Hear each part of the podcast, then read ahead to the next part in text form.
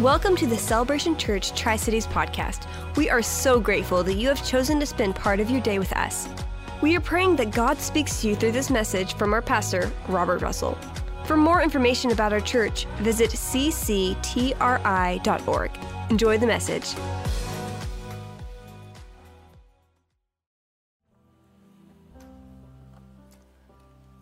Take the hand of the person next to you to pray with them? And if you're by yourself, you take the hand of Jesus. First, would you take a moment just to pray for this person, whatever the Lord puts on your heart?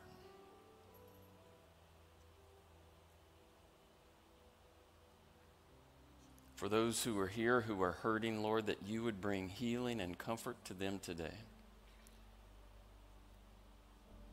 For those who are searching for you, that you would open their eyes that they might see you more clearly. For the brokenhearted, that you would bring healing and wholeness to them. to those who are longing to see you in a new way, that they want to see you pour out your spirit in their lives, that today they would see you anew. For those who are overflowing with joy, that their joy would be complete by sharing it with others, by encouraging others. For any person here with a stronghold, any place where Satan has a grip upon their lives, that it would be broken in the name of Jesus and by the shed blood of Jesus. Or any person who might be watching online or listening on radio, that in this moment, you would surrender your life to Christ. Recognize that there is no hope apart from Him. Yet when you embrace Him, when you ask Him to come into your life, He transforms everything, gives you a whole new life, a fresh perspective, hope anew, and a new life itself. Lord, we do come to you this morning and ask for your spirit to speak to us, that all of us would hear from you. Because we've come here not to hear from a human, but to encounter you. We pray this in the name of Jesus. Amen. Well, I've been saying that this is a very, very critical time in the history of this country. And I am not saying that with regard to elections or economic events or any other thing of that nature. I'm talking from a spiritual perspective. That for a long period of time, we have as a nation slowly, sometimes intentionally, stepped away from walking with God and we have sought after the world. We have yearned to embrace the world more and more. And so I have said that God is calling the church to be the true church. And I've been thinking about this a lot more. In fact, I think He is calling what I would refer to as the remnant church. Because there is a lot of the church in this country, that which we call church from an organizational standpoint, that has long since abandoned a true walk with Him that has long since abandoned truth itself and has so sought after the world that there is very little embrace of God Himself. But yet, I believe always, whether you're talking about the nation of Israel and a remnant that He preserved after they had been conquered, things of that nature, or in the modern world, wherever the church is suffering in some way, there's always a remnant of the true church. There are always those individuals who hunger and thirst for righteousness, who want to love the Lord with all of their heart, their soul, and their mind.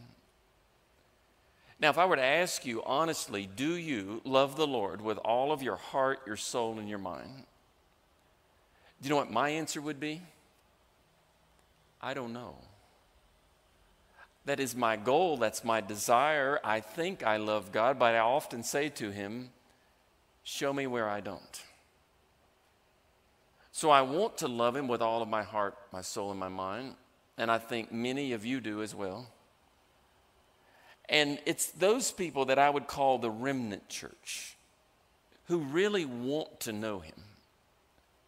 And I believe at this critical juncture, God is calling the remnant church to be the true church.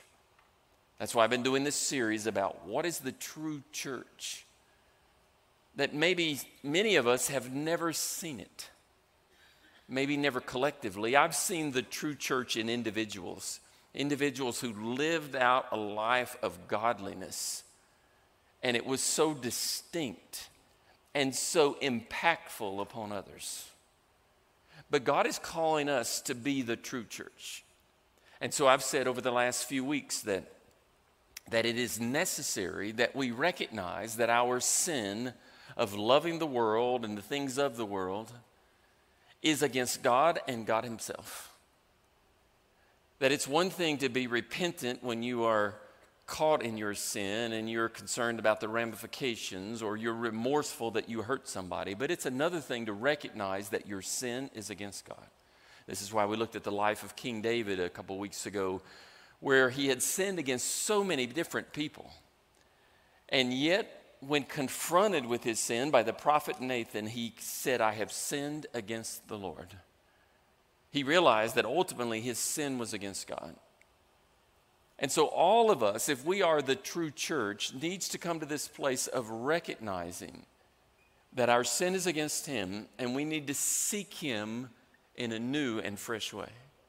And so, last week I was talking about having a pure heart because it's an interesting thing that when we look at the scripture about King David, two times, once in the Old Testament and once in the New Testament here in Acts, David is referred to as a person who is after God's own heart. You know, that's a very special statement about him, a wonderful statement about him. It's a great statement about anybody, a person who is after God, who seeks after him, wants to know his heart, that this is such a good thing. Yet we realize that David was a man who did not have a pure heart. You see, and that's what I was talking about last week the importance of the church, that is, you and I individually having pure hearts. This is why I, when I ask the Lord about, well, do I love Him? And I say, I don't know, I'm asking Him to reveal a part of my heart that is impure that I do not see. Because in David's case, it was clear that a part of his heart was not pure because he lusted after Bathsheba he walked in pride in trying to cover up his sin. And he, there was something in his heart that was very, very wicked with regard to the respect for human life. That he was willing to take life, somebody else's life, in order to cover his own sin. That is a very, very dark and murderous part of his heart. And so David was a person who was double minded. And so we looked at the scripture last week here in James where it says, Come near to the Lord, purify your hearts, don't be double minded. And for all of us, for the true church right now, the call is for us to purify our hearts, to allow the Holy Spirit to sift us and work through us to make us the people that He wants us to be. See, I'm, I'm hoping, I'm praying that the church in this country will arise in a way that I've never seen before that it will be a true and honest church, turn away from the world, be impactful in the culture. See, I was thinking about this. I believe if you study the history of this country, you'll find that the church was much more influential several decades ago, a hundred years ago, than it is now.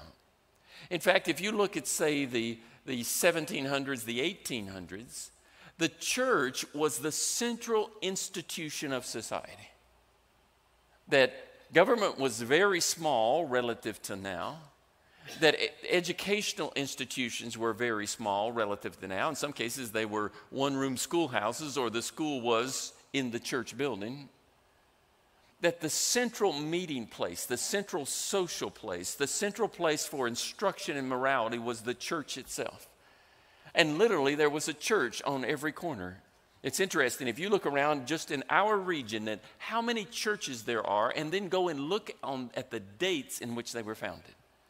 I did a wedding yesterday in a church up in Bristol, and uh, over on the cornerstone of one part of the building, it said something like founded in 1856, and the building was erected in 1882 or something like that. The church was the cornerstone of society. But if you look at what are the major institutions that God has ordained, they are first of all the institution of the family, secondly, the institution of the church, and third, the institution of government. And family has the primary responsibility for raising up each generation and instructing the next generation in what it means to walk with God. The church has the responsibility to maintain truth and to facilitate that because the church is a collective of families. The only job that government really has that is ordained by God is to restrain evil. We ask government to do many things. Essentially, we ask government often to be God. But the only biblical responsibility of government is to restrain evil, and there's some people foolish enough in our modern society to think that they should stop trying to do that. But that is the responsibility of government. But you see, historically, the church was so influential. But now look at where we are right now. How influential in society is the church? Well, minimally. The church has been marginalized, pushed from the public square. And not without cooperation from the church. In other words, the church has failed to stand. That's why I'm saying the church has been in retreat now for several decades, marching out of the public square, allowing many other influences to dominate and to be happy with it. And the reason the church has been happy with it is because we've been too concerned about seeking after comfort and pleasure and success and wealth in the world rather than seeking after God. So we compromise with the world because we want to know the world and love the world rather than love God. And so if you think about what are the most influential institutions in society today, the church is certainly not primary in that regard. Government is far more influential than it's been at any point in the history of this nation. What about families? Families, in large measure, are less influential. There's so many young people that have lived through very, very difficult circumstances. I've met young people who were born addicts because their mother was an addict, who never knew their father, who have bounced from one caretaker to another because they, they, they never had a father or mother who was out of jail long enough to take care of them, and who are trying to figure out how to live in this world.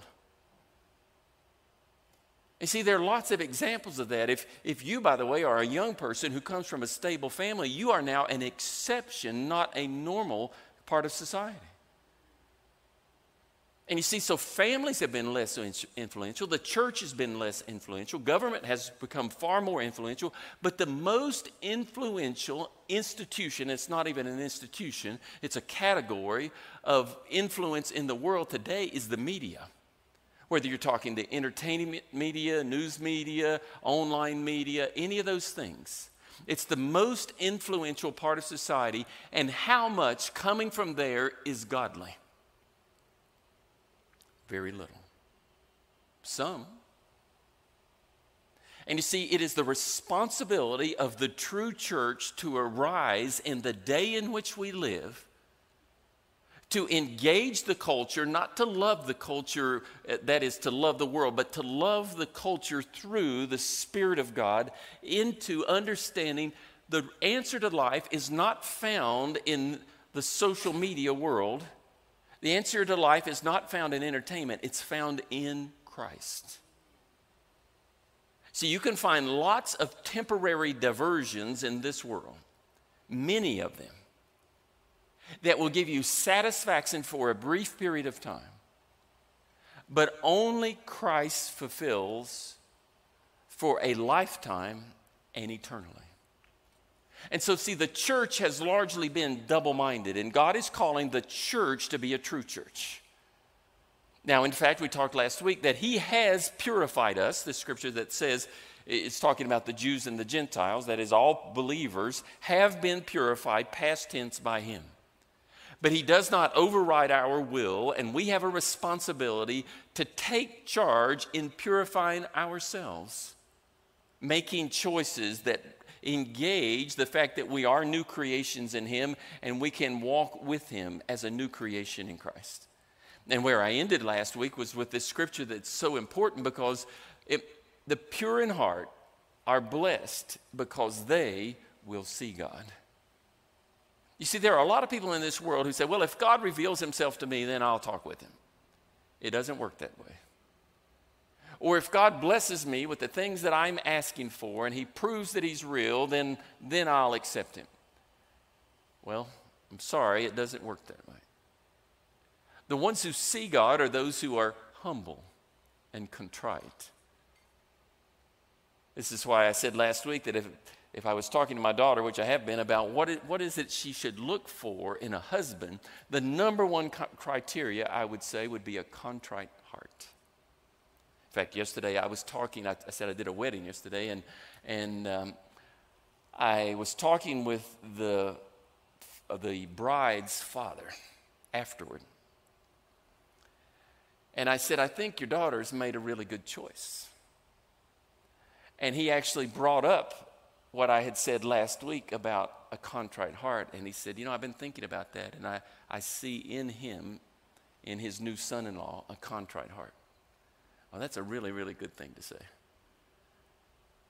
You see, and so God is calling us to have a contrite heart in order that we would see him. He reveals himself to those who are faithful unto him. And you see, what I'm praying is this part of Psalm 80 that, Lord, revive us, restore us, make your face to shine upon us. But you see, the prerequisite, the requirement for us seeing the shining glory of the face of God is a pure heart in each one of us. There's hope. I believe there's hope. But it's going to have to be a grand move of the Spirit of God to bring conviction on the church and on the rest of society to bring us to a place of wanting to see Him, wanting to know Him. Quite frankly, I don't think the shaking is over. I think because of his great love, he's still working to draw us unto himself, and there may be more ups and downs that will bring us to that place. But the true church should engage and say, Lord, I'm ready. I want to know what you want to do. Now, this week, where I want to go is a continuation of that that I've entitled Standing Guard. It's primarily in Nehemiah chapter 4. If you have a real Bible, that is one with paper, you could turn there because I'm going to spend most of the time there, but you can go there on your phone if you want to. Just don't get out your phone and play solitaire while I'm talking, okay? We monitor those things. You're on our network, you know. Some people are going, Do they really? Do they? I'm not going to answer the question. But we'll start in Nehemiah chapter 1. Now, to understand this, you've got to understand the context of who Nehemiah was, what time period he lived in, and so forth. You see, remember that the nation of Israel was one at its highest moments under King David and King Solomon. But after Solomon, his descendants couldn't get along very well with each other, and the nation divided into two the northern kingdom and the southern kingdom. And there were really, of the 12 tribes of Israel, 10 went with the northern kingdom and only two with the southern kingdom. And the nation was divided. Eventually, the northern kingdom was overrun by the Assyrians. Those were people who came from what is today modern day Iraq or part of modern day Iraq, overran the northern kingdom, conquered it. The, the 10 tribes were scattered. They were referred to as the diaspora, that is, the Jewish people scattered throughout the land. And people even referred to it as the 10 lost tribes of Israel because there was so much scattering of the people at that point. Then, sometime later, the Babylonians came along under King Nebuchadnezzar and attacked the southern kingdom and destroyed it. And this occurred at the ending point in 586 BC, and this is the point that most people mark the end of the nation of Israel that Israel did not exist as a nation from that point all the way until uh, it was the point that it was rebuilt in 1947 and 1948. Now, of course, Israel was still there in some form or another. They had gone back and rebuilt, even rebuilt the temple. And then ultimately in 70 AD, when the temple was destroyed, was the complete ending of the nation of Israel. But you see, the old Israel in 586 was overrun. And so Nehemiah was a person who lived after that time period. And he lived in the Persian Empire because after the Babylonians had conquered Israel, then the Persians conquered the Babylonians. And some of you will remember it was King Cyrus, the Persian king, who, after he conquered the Babylonians, gave favor to the Jews and allowed them to go back to the homeland and start rebuilding. We talked here not long ago about the rebuilding that was done by Zerubbabel and so forth. But at this case, Nehemiah is in the Persian kingdom. He is a cupbearer, which is a very important job in the, in the king's court because what was his job? To taste everything that the king drank to make sure what? That nobody was poisoning the king. So to be a cupbearer meant you had to be very trusted. It also meant that you were putting your life on the line every time you took a sip. But he would have been a person that the king trusted, even though he is Jewish by heritage. He's one of the exiles, maybe even born in the Persian kingdom. And so we pick up the story about Nehemiah at this point. It says that one of his brothers had gone to Judah, that is, gone back to Jerusalem, to the homeland, and then he had returned from there to Persia. Persia, by the way, is modern day Iran. So if you think about a map, it, that it was the Assyrians and Babylonians coming out of Iraq, and then the Persians coming out of Iran, that are all these things that we're talking about here. And it says that his brother came back from Judah, and he asked him, What about the Jewish remnant? It's like I was referring to the remnant church earlier, where there was a remnant population of Jews who remained in the homeland. And his brother reply, replied that those who had survived the exile, those who had not been carried away or who had made it back, were in great trouble. That the wall of Jerusalem was broken down, its gates had been burned with fire. And this caused Nehemiah to weep. He said he mourned and fasted and prayed to God thereafter. Now, what he's talking about here is where the Babylonians had overrun Jerusalem and they had attacked and destroyed. You know, they had, the wall around Jerusalem was this, this, massive wall that was made of stone. The gates were heavy wood, and that's what he's talking about. The gates had been burned, they're open. The wall itself had been toppled down in many places. It was ineffective. And a wall in that time period was very, very important. In fact, if you think of colonial days in the United States when settlers came here, one of the first things they did was build a what? A fort. Because the fort was the place everybody ran to for protection and where they stored things and so forth. Well, a wall in ancient times was the primary form of protection from attack. That all the ancient cities would build a wall, like the walls around Jericho, things of that nature. And the walls around Nineveh were considered some of the most magnificent constructions of the time period. They were so thick you could ride chariots on top of them. And this is how they defended. They literally had charioteers on top of the wall around Nineveh to protect it. Even the, but even with that, at times they were conquered. But the wall in Jerusalem was in complete disarray. And Nehemiah hears about this. And notice how it penetrates his heart. It causes him to weep. And it says that he mourned and fasted and prayed to God. And when I read this scripture, do you know what I liken it to? Where we are as a nation right now.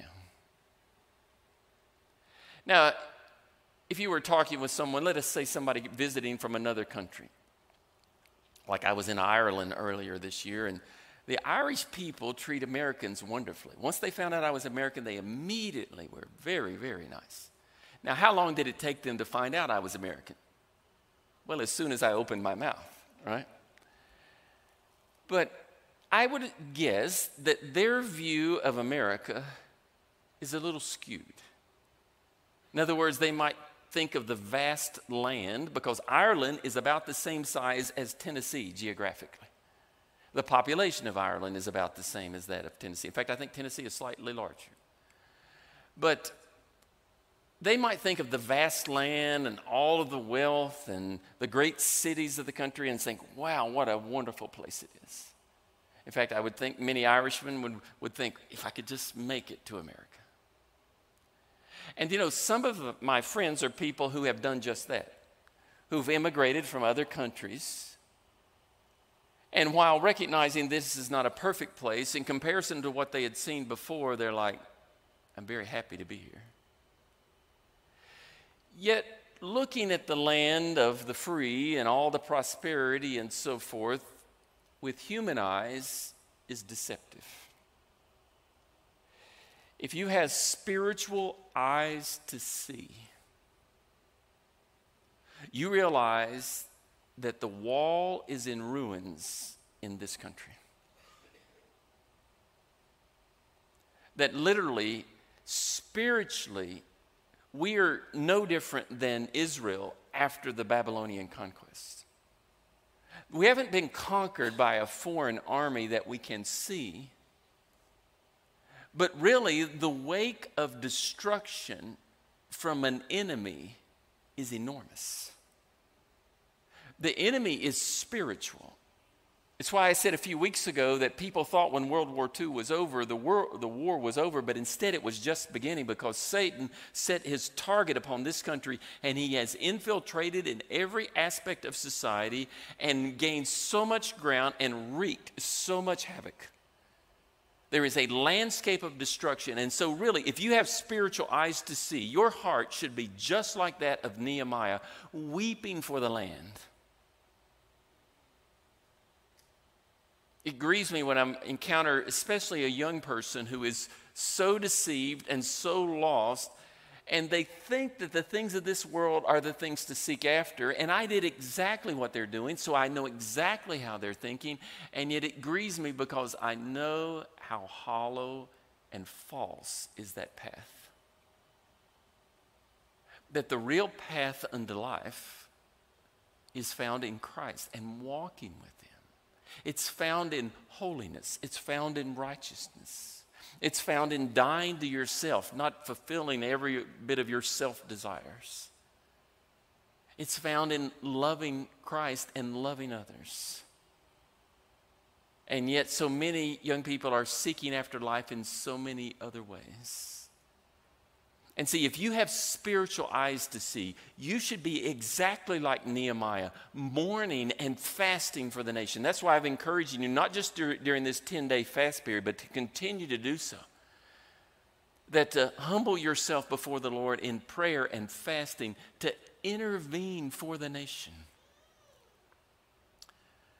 So we skip ahead then in the story because it's a pretty long story in the whole book of Nehemiah which was probably, by the way, written by Ezra the priest about Nehemiah.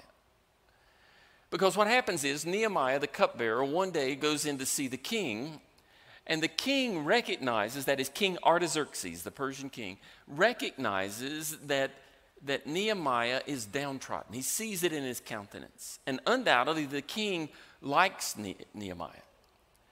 And he asks him what's wrong. So he explains to him about his homeland, that what he's learned, the report there, and how things are so bad back in, in Jerusalem. And to make a long story short, the king so favored Nehemiah that he said to him, Go back, and I will support you. I'll give you what you need to go back and help rebuild the wall around Jerusalem. And so it's a unique thing that Nehemiah finds his way to be able to go back to the homeland on behalf of his people. And so we pick up the story here that he's begun repairs. And it says that some of the neighbors, Sanballat and the Arabs and the Ammonites and so forth, in other words, the other cities or people groups who live near that area, that they had heard that repairs were going on around the wall at Jerusalem and that the gaps were being closed. That is where it had been torn down, things of that nature. It says they were very angry. They did not want the Israelite people to rebuild because they considered them a threat. And so it says that they all plotted together to come and fight against Jerusalem. But Nehemiah and the people there prayed to God and they posted a guard day and night to meet the threat. In other words, they'd heard about what was going on, they'd gotten rumblings, and they made a plan. We're going to continue our work, but we're going to be on guard continuously. And then much of this chapter describes in detail how they went about doing this. It says, Therefore, I, that is Nehemiah, stationed some of the people behind the lowest points of the wall, the parts that had been torn down the most, the place where they were most vulnerable, and he posted them by family. Isn't that interesting? Now, he didn't just organize the military men or something like that, he posted them by family. Why did he do that? Well, partly he knew that a man might fight for his country or for his friends, but he will fight most viciously for his family. At least a godly man will. And so he said, after I looked things over, I turned and I spoke to all the people. He said, Don't be afraid. Remember the Lord who is great and honest, or excuse me, great and awesome. And fight for your brothers, your sons, your daughters, your wives, your homes. He said, If we are attacked, you stand firm in Christ, remember He's the one who is with us, and remember what you are fighting for. Well, not only were they so prepared, it says that the enemies heard that they were aware of this plan to attack Jerusalem and that God had given them the, the means and the wisdom to be ready, and that they were so frustrated that the attack never came. That once they realized the Israelites were prepared for them, they didn't want to fight the battle. But the point is that Nehemiah was a wise leader. He knew exactly what his mission was because he had a heart for God and a heart for his people.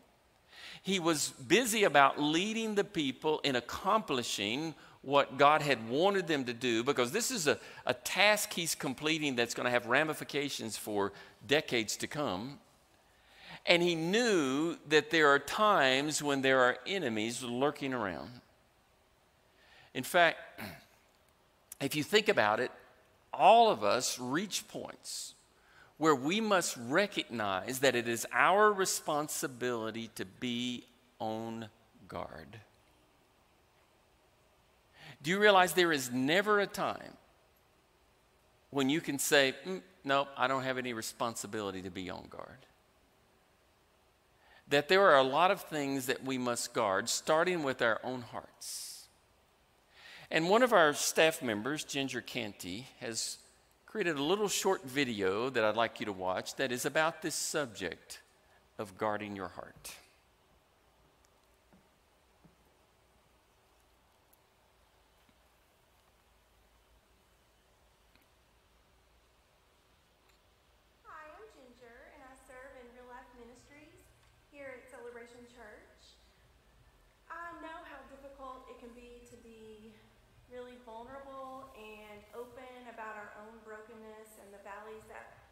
Walked through, but I also know that the Lord will use our testimony to bring about healing within us and hopefully plant a seed to begin healing in someone else. So I wanted to share a little bit about what I've been walking through the last couple of years and what the Lord has been teaching me.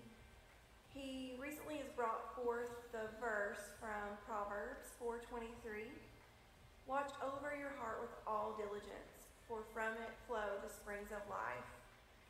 And I've learned that people in our lives and the world around us can be so very reckless. And our heart is the core of our being. He has given it as to show the world who we are. And he teaches us to guard it, to stand guard, to protect ourselves. Our behavior will mirror what is in our hearts. And I know that when I allow lies of other people in, whenever I tell myself lies and I'm not seeking God and His will and what He's teaching me, if I allow anger in, if I allow bitterness in, that is that's what's going to come out of me, and that's how I'm going to walk through this life. And I know that He's He's called me as a mother to protect my children, to teach my children to be their model, to um, guide them, and I know that whatever it is that He is bringing forth to me, that I need to listen, and I pray that I will be wise to move forward in a way where I will not let the world and all of the ugly stuff in it come into my court. Now, what Ginger is talking about there is the first point in this whole idea of standing guard. Because in the case of Nehemiah, he had appointed people to stand guard for the nation. But if you're going to be one who is standing guard for others and standing guard for the community and the nation, it starts with standing guard over your own heart. See, we're talking here about having a pure heart. And I see so often, far too often, many people who are genuinely believers in Christ who are not guarding their own hearts, who are allowing things into their lives that are clearly not of the Lord, who are living lifestyles that are not of the Lord. And they're doing so because they're lonely or they're thirsting for some relationship or there's just a temptation that's gotten control of their lives. They're doing so because they're after things of this world rather than Christ Himself. And so, if you and I are going to be people who are standing guard, it starts with standing guard over yourself. You know, I, I mentioned over the last couple weeks about like when a dad undertakes anything sinful, has an affair or is involved in porn or anything of that nature, who's, who's got a stronghold of lying, what he's doing is leaving the door open to allow the spirits of evil to attack his own family. That's what King David did. And so he, the problem is, at the first point, he is not standing guard over his own being. And if you want to love other people, it starts with that. You can't be double minded, scattered, and think that these things over here don't matter and I can still be a loving person in this way. I must guard my own heart, my own mind, my own soul. And we live in an age that I think is very, very unique in the sense that there are so many things that bombard your heart and your mind just constantly. It is hard to avoid some of the darkness. I, I was literally on YouTube listening to worship songs. And you know how they'll pop up commercials every once in a while? And some commercial popped up, and it wasn't so terribly bad, but, but why they chose the language they chose to promote the product they were promoting, I don't know, but it really disrupted my heart. In other words, I was really, I was working and listening to worship music while I was working, and it was good for my soul. And suddenly was, there was this thing that just interjected it. And see, we're bombarded, bombarded with things that attack our minds and our hearts. It is a hard age in which to guard yourself. But God appointed us to live in this age. And He is appointing us to live in an age that is of this character, and we have to be stronger in it. In fact, I was talking the other day with a medical doctor, and I'm not quite sure what led to this conversation, but he was talking about a category of people who are just tough. And he said, in all of his years as a medical doctor, he just saw that older men were just tough. He said they didn't whine and complain and so forth like younger people might, that they'd been through a lot, they'd lived with a lot of pain, and it was a norm for them. They just had grit. And you know, I've thought about that. I think a few generations ago, where people had to work so hard physically all the time, like on the farm, things like that, that they developed a tough physical grit. A lot of us, I don't think, have a tough physical grit. But this medical doctor, some of the older men, they, they, you know, they can have all kinds of pain. They just, eh, whatever. Well, in some ways, God is calling us to have grit in our spirit and our soul. To be tough minded people who are standing against the darkness. A lot of stuff might come your way, but you stand against it. And see, God is calling you to be on guard for your family. Whether you're talking your immediate family, your extended family, if you're a grandparent for multiple generations. And see, if you aren't guarding yourself, by definition, you are not guarding your family. But God is calling us to stand guard for our families. And, and I've developed a mindset that not only standing guard for my family, I'm trying to stand guard for others.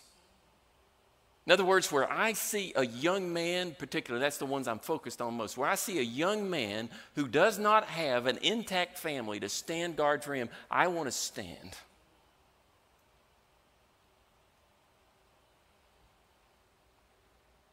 You should look for people that you can stand in the gap for. Maybe it's coming alongside a, a young man or a young woman and, and saying, I, would like to just help you, guide you, direct you. You know, it, it, you, you will rarely find a young person who will say no to that if you do it with love and kindness.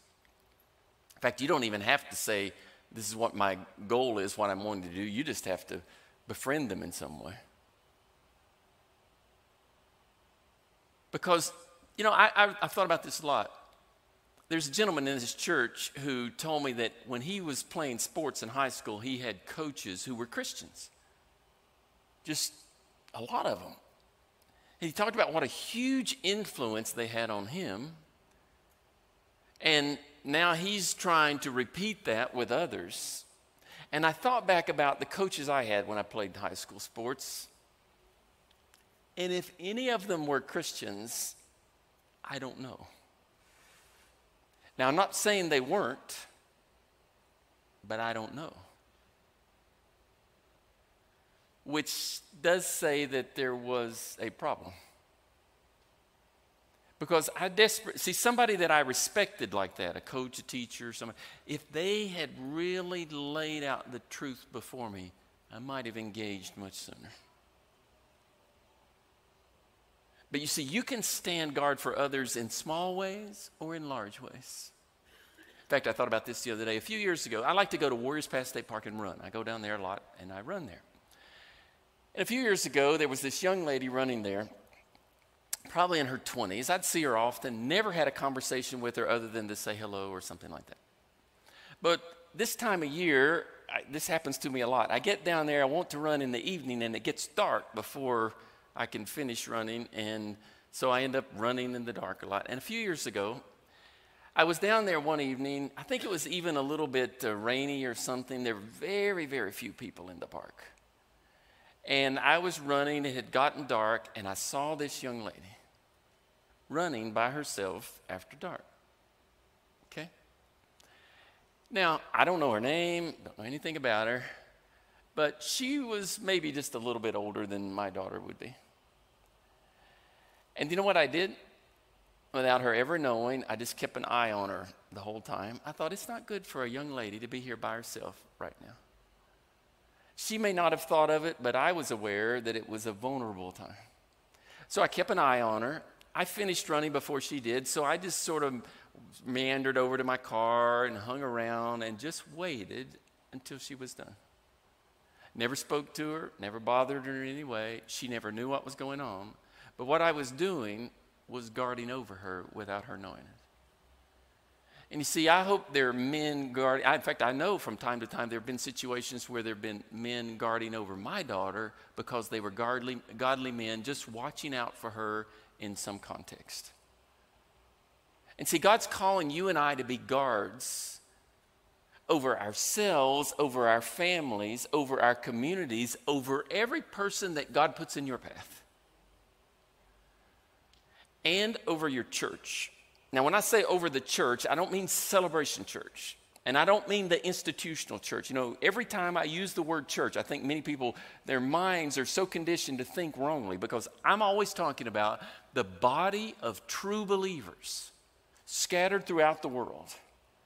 That's the church. The church is not an organization, it's not a building, it's not some leadership. It's all the true believers.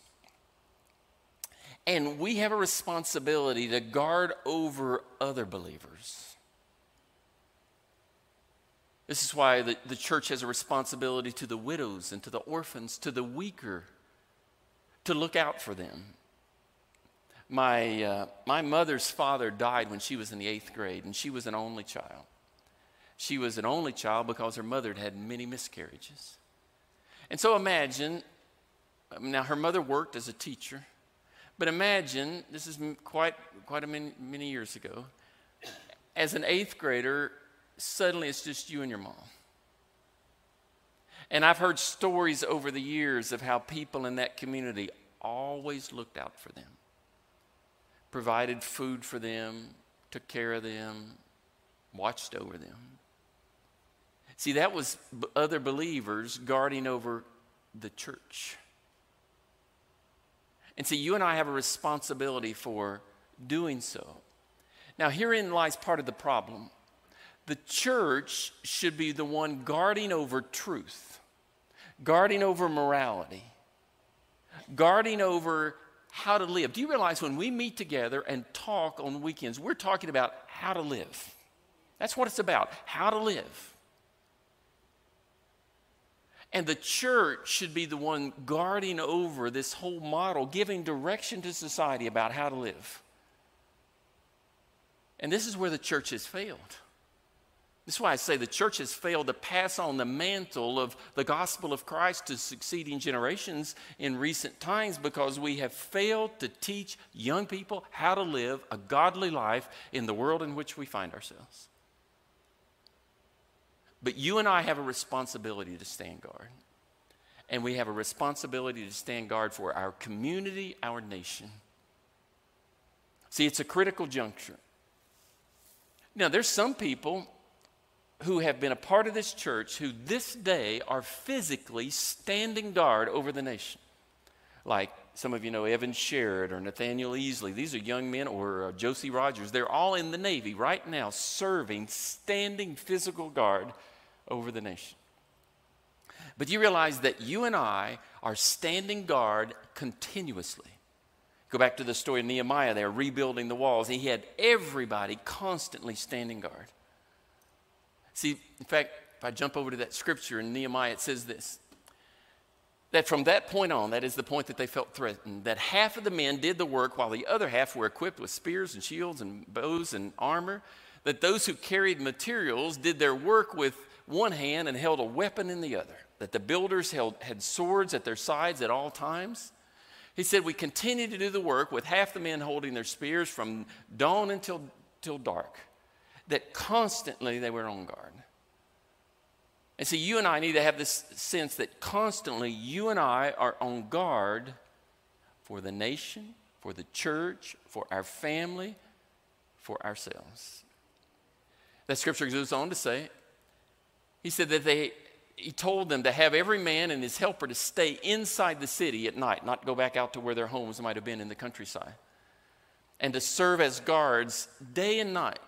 He even says that they, they didn't even prepare to sleep by taking off the, their clothes, that they were constantly ready prepared. Didn't even take a break and go to get water without their weapon with them. You know, I've known of stories, sadly, of Christian people who let down their guard made one or a few bad decisions that had lifelong ramifications. There is never a moment when you can let down your guard. Never one. And you see, you and I need to recognize that at this juncture, you and I are called to stand guard for the nation. Now, you may not be able to join the Navy. But do you realize that our prayers are of utmost importance right now? We looked at a scripture a few weeks ago that says that they're golden bowls of incense before the throne of God, and they contain in them the prayers of the saints. That every time we are interceding for a person or for our community, whatever it might be, we are standing guard for the nation. This is why, remember, Nehemiah, he wept and he mourned and he fasted and he prayed unto God. And God answered his prayers. And you know, we, we did a whole series about praying. It's not about manipulating God, it's about humbling yourself before Him and hearing from Him. In fact, I, I've tried to, I've, I've said that I've tried to push out the noise of the world more in the last six months than any time in recent years and tried to hear more from God. And it's interesting, the more I've done that, the more what I hear from God is the opposite of what the world is saying. You see, it is a time for the church to arise. It is a time for the church to repent, to purify our hearts, stop retreating, stand, and stand guard over the nation. Stand guard over our communities. You know, I am thankful where we are blessed to live. Not only is it a beautiful place, but there is a spiritual health here that is better than many parts of the world. In fact, uh, oh, it was a few years ago on Thanksgiving, most of the communities around here have these uh, 5K running races early on Thanksgiving Day. So you can then go and gorge yourself in the afternoon and not feel so guilty about it. Uh, but like they have one over in Johnson City, I think it's called the Turkey Trot, and they have one out at Meadowview here. And, and I, I went and I ran in the one at Meadowview and I was talking with a friend who had a visitor from out of town. You know, a lot of people who come and run to those are out of town guests, family members, things like that. And at the start of that race, the guy who oversees it, who runs Fleet Feet down here in Kingsport, he prayed and he, he just gave thanks to God for the beautiful morning that it was and so forth. And so this gentleman I was talking with who had an out of town guest, I think he was from New York, was just shocked that there was a public prayer. I mean, it just shocked him. And we're like, pretty normal. And you see, you and I should be thankful for the area that we live in, but we need to continue to stand not only for here, but for the entire nation. I'm praying that the, the calamities, the disasters that could come would be avoided because there will be repentance. You know, this is why I've said it, it's just like right before the American Civil War. If there had been mass repentance, I believe the war could have been avoided. But there wasn't. We're at that juncture. Which way will we turn? It's up to you and I to stand guard for the nation.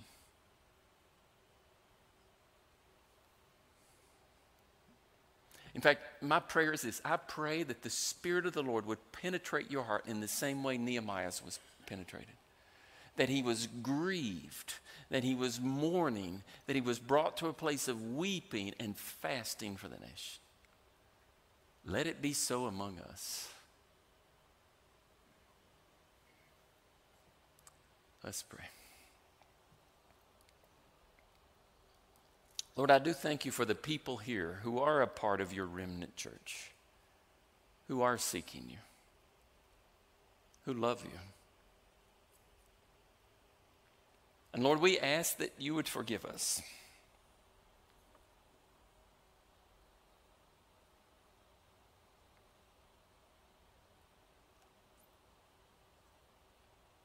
In fact, I want to say something to you. A few of you will remember this. A few years ago, we had a women's conference here. This place was packed. One of the fullest events I've ever seen here. It was the one where the, the water system shut down because we were draining the water too fast and it couldn't keep up with the supply in the bathrooms. And we, that's not a good thing to shut down the bathrooms at a women's conference, but it happened but it was packed here. And uh, Lee Sexton had put that together, and of course, she had great speakers. Um, and I told her when she was planning this, I said, I think the Lord wants me to speak. Now, she told me later she wasn't real thrilled about that. She's like, she had this women's conference, she had all these lady speakers, and here the pastor wants to come and take up too much time. And, and but I said, I told her, I said, the Lord wants me to speak. And it was one of those things where I, I was just thinking about her conference, something like that, and boom, there it was. I knew the Lord wanted me to say something in it. And so she said, Well, all right, but you've only got this much time. Which she knew that if she gave me five minutes, I'd take 10, you know. But this is what I did because the Lord put this on my heart. I remember coming and I said, Ladies, I know that many of you have been wounded by men. Some of you have been wounded by your fathers, some by your husbands or ex husbands, some by boyfriends, others. I just know that many of you have been wounded. And I said, on behalf of every man who's ever wounded you, I ask for your forgiveness. That's what the Lord had put on my heart was to ask for forgiveness on behalf of every man. And of course, gentlemen, we all know, if we're honest, we've wounded a lot of people, whether it's with our words or our actions. And I think the Lord reminded me of that just now as I was praying, because particularly to the young people here, on behalf of the church, I ask you to forgive us for failing to be the true church and passing the mantle on to you the way it should be. See, I, I, pray that God will raise up young people, a young generation with a fire for God, that the true church would arise.